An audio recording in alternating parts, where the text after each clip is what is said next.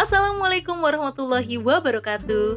Hai Sobat Narasi Pos di mana pun Anda berada Kembali lagi bersama saya Giriani di podcast Narasi Pos.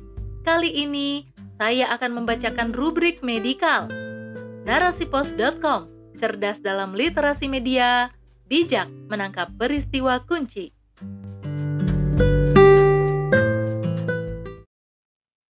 Speech delay ketika si kecil tak kunjung berceloteh oleh Rina Nursanti.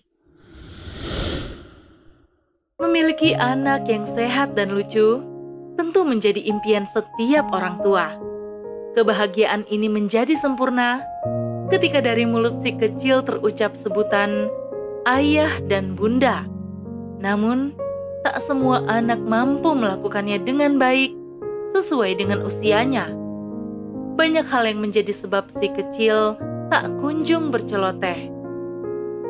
Seperti yang dialami Muhammad Adam Al-Fatih, putra kelimaku, terlahir dengan bobot 3.500 gram dengan panjang 49 cm. Meskipun proses persalinannya secara section cesaria, tak ada kelainan terlihat sejak ia dilahirkan. Adam, begitu ia kerap disapa, lahir sesuai dengan masa kehamilan. Awalnya, perkembangan bahasa dan bicara Adam sesuai dengan milestone yang ideal untuk usianya. Ketika Adam berusia enam bulan, ia merespon jika diberi rangsangan suara dengan menunjukkan mimiknya yang menggemaskan. Saat memasuki usia sembilan bulan, Adam mulai bergumam dengan mengeluarkan suara da da da atau pa pa pa yang dikenal dengan istilah babbling. Kekhawatiranku mulai terlihat jelang usia Adam dua tahun. Ia belum mampu mengucapkan beberapa kata menjadi sebuah kalimat. Berbeda dengan keempat kakaknya, dengan usia yang sama, mereka lebih ekspresif dan mampu berkomunikasi dua arah dengan mengucapkan kalimat sederhana, seperti mengucapkan keinginannya untuk makan, mengajak bermain, atau sekadar mengatakan tidak masih sangat jelas saat itu, Adam lebih banyak diam dalam aktivitasnya dan lebih dominan menggunakan bahasa nonverbal. Misalnya, mengangguk, menarik tangan, cemberut, dan memukul. Terkesan lebih emosional, mudah marah, dan gampang menangis jika orang di sekitar tak memahami keinginannya. Berawal dari kekhawatiran, mulailah mencari tahu apa yang terjadi pada Adam. Kecurigaanku menyebabkan jari ini mulai berselancar di dunia maya. Mulai dari menelusuri blog tumbuh kembang anak, mengikuti seminar online tentang gangguan bahasa dan bicara pada anak, membeli buku yang menceritakan tentang perjuangan ibu dalam mendampingi anaknya penderita speech delay, hingga berkonsultasi dengan teman sejawat apakah Adam menderita speech delay?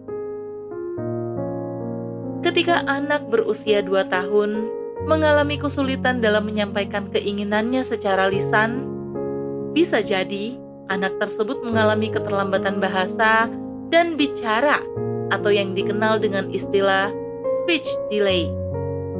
Terkadang anak mampu bertutur, tetapi tidak dapat berucap dengan benar dalam penyebutan beberapa kata sehingga orang lain sulit memahami apa yang ingin disampaikan anak.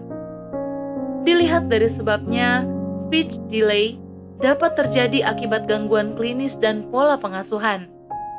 Secara klinis, biasanya anak-anak yang mengalami speech delay telah mengalami kelainan sejak kehamilan hingga persalinan, seperti gangguan pertumbuhan janin, bayi kecil masa kehamilan, kelahiran prematur, dan persalinan beresiko.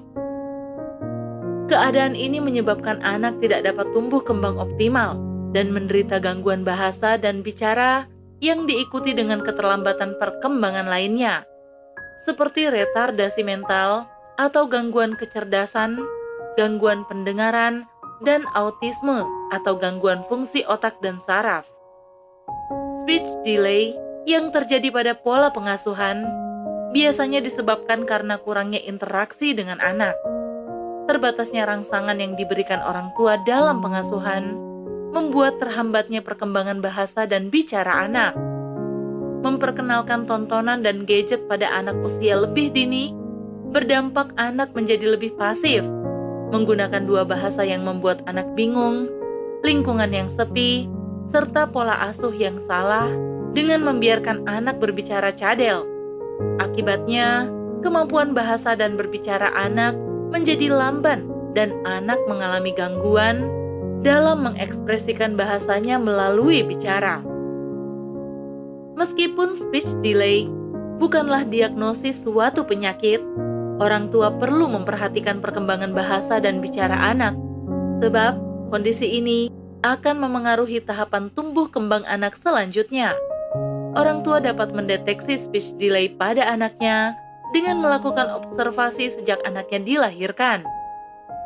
Kenalilah tahap perkembangan bahasa dan bicara anak sesuai milestone yang ideal dengan usia anak. Ketika anak tidak mengoceh jelang usia 15 bulan, anak tak kunjung berceloteh di usianya dua tahun, anak belum mampu bertutur sederhana pada usia tiga tahun, pengucapan yang buruk, sukar merangkai kalimat, serta kesulitan dalam mengikuti perintah, semua ini adalah alarm speech delay pada si kecil. Sebagai orang tua, disengaja atau tidak, tentu kita pernah salah. Berharap anak yang dilahirkan menjadi kuro ta'ayun, apa daya, tersesat akibat ketidaktahuan. Tak ada kata terlambat, sebab menjadi orang tua perlu belajar.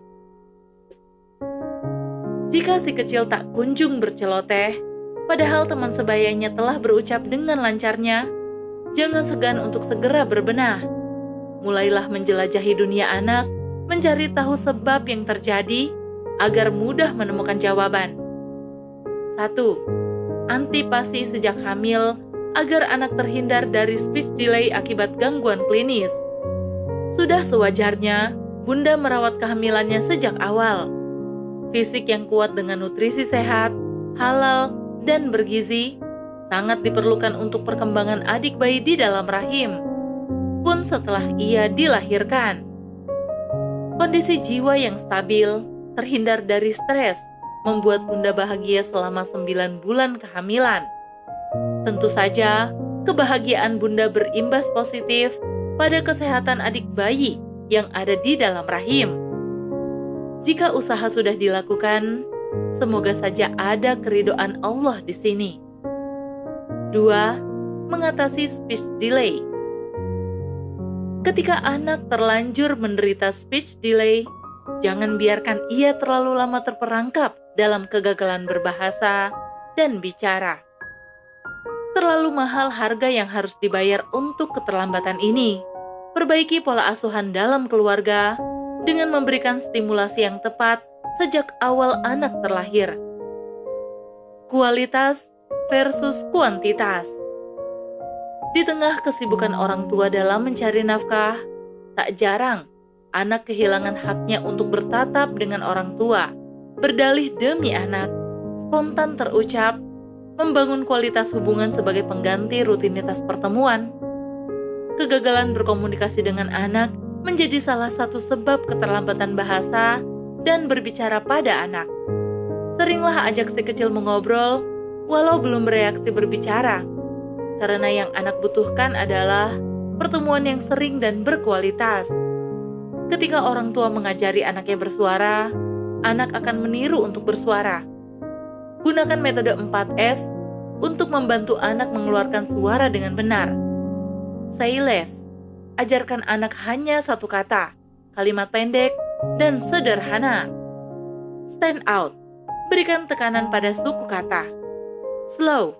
Lakukan perlahan. Show. Gunakan alat peraga berdongeng dengan kisah penuh hikmah dengan tujuan meningkatkan imajinasi, serta memperkaya perbendaharaan kosa kata anak. Batasi waktu bertemu gadget dan menonton dengan mengatur screen time anak. Penggunaan berlebihan akan mempengaruhi kemampuan bahasa dan bicara anak. Minum dengan sedotan bertujuan menguatkan struktur anatomi rahang anak, sehingga anak memiliki kemampuan vokal yang kuat. 3. Kunjungi dokter anak Anda. Ketika si kecil tak jua berceloteh jelang usia 2 tahun, segeralah konsultasi ke dokter tumbuh kembang anak sebagai upaya kuratif dan rehabilitatif. Wallahu a'lam bisawab. Wassalamualaikum warahmatullahi wabarakatuh.